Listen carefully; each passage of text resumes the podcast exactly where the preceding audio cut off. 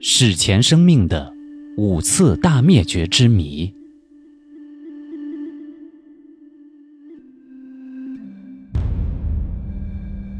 自从地球上出现生命以来，生物的演化发展也可谓多灾多难。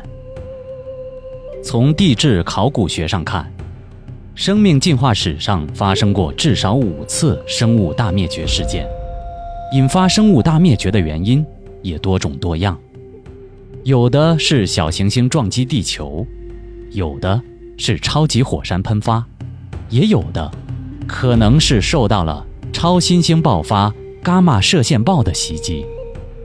另外，也有板块漂移、海平面下降、陆地沙漠化和气候变冷的说法。第一次生物大灭绝发生于4.4亿年前的奥陶纪末期，又称奥陶纪生物大灭绝。此次灾难。曾导致大约百分之八十五的地球物种灭绝。奥陶纪时期海水广布，海洋生物十分繁盛，但由于当时地球气候变冷和海平面下降，生活在水体的各种不同的无脊椎动物大规模消失，而气候变冷和海平面下降的时间跨度为两三百万年。有人认为是两极的冰川增多造成的。但这一观点并不被广泛接受，因此其原因至今不甚明朗。第二次生物大灭绝发生于3.65亿年前的泥盆纪晚期，又称泥盆纪大灭绝。泥盆纪时期，陆地面积扩大，陆相地层的发育，陆生植物、两栖动物开始出现和大发展。特别是脊椎动物飞跃发展的时期，爬行动物也开始出现，而且鱼类相当繁盛，各种类别的鱼都有出现，故泥盆纪被称为鱼类的时代。地层化石记录说明，当时远至北极地区都处于温带气候，但这次生物大灭绝的原因。也是地球气候变冷和海洋退却，海平面的大幅下降，导致海洋生物遭受重创，时间跨度也有数百万年。起因则可能是小行星撞击，或者是超级火山喷发。第三次生物大灭绝发生于距今2.5亿年前的二叠纪末期，又称。二叠纪生物大灭绝，这是有史以来最严重的大灭绝事件。估计地球上有百分之九十六的物种灭绝，其中百分之九十的海洋生物和百分之七十的陆地脊椎动物灭绝。二叠纪时期，陆地面积的进一步扩大，海洋范围的进一步缩小，自然地理环境的变化也促进了生物界的重要演化。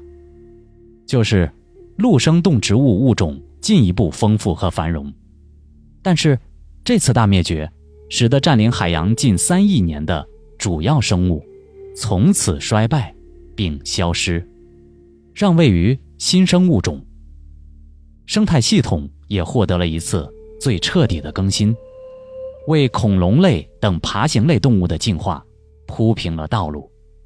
二叠纪生物大灭绝。是地球历史从古生代向中生代转折的里程碑。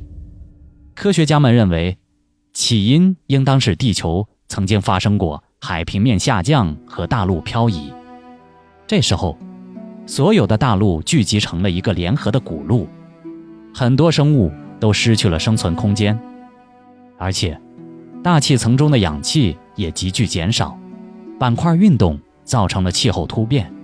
导致了沙漠范围的扩大和大规模火山爆发等现象，时间跨度为二十到两百万年。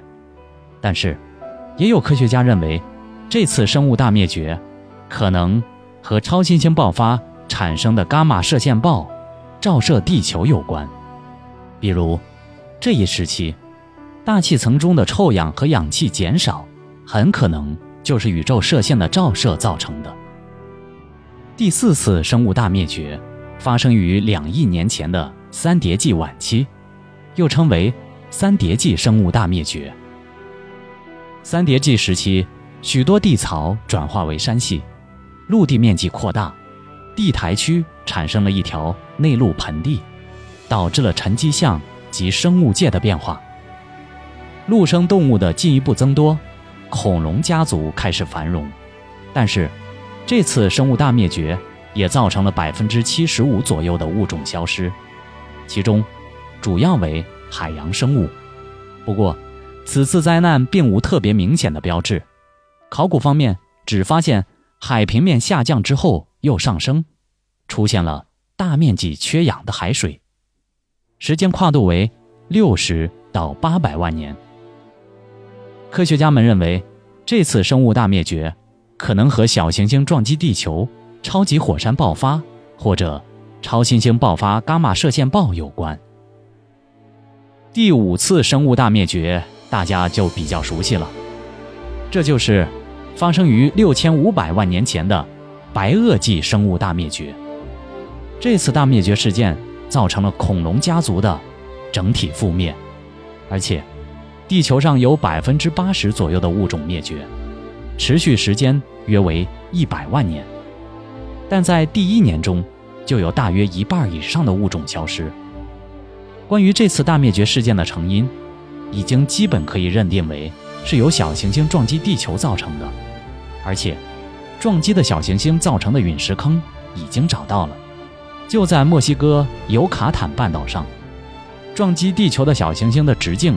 估计在八到十公里左右，撞击的能量相当于人类所有的核武器爆炸当量的一万倍。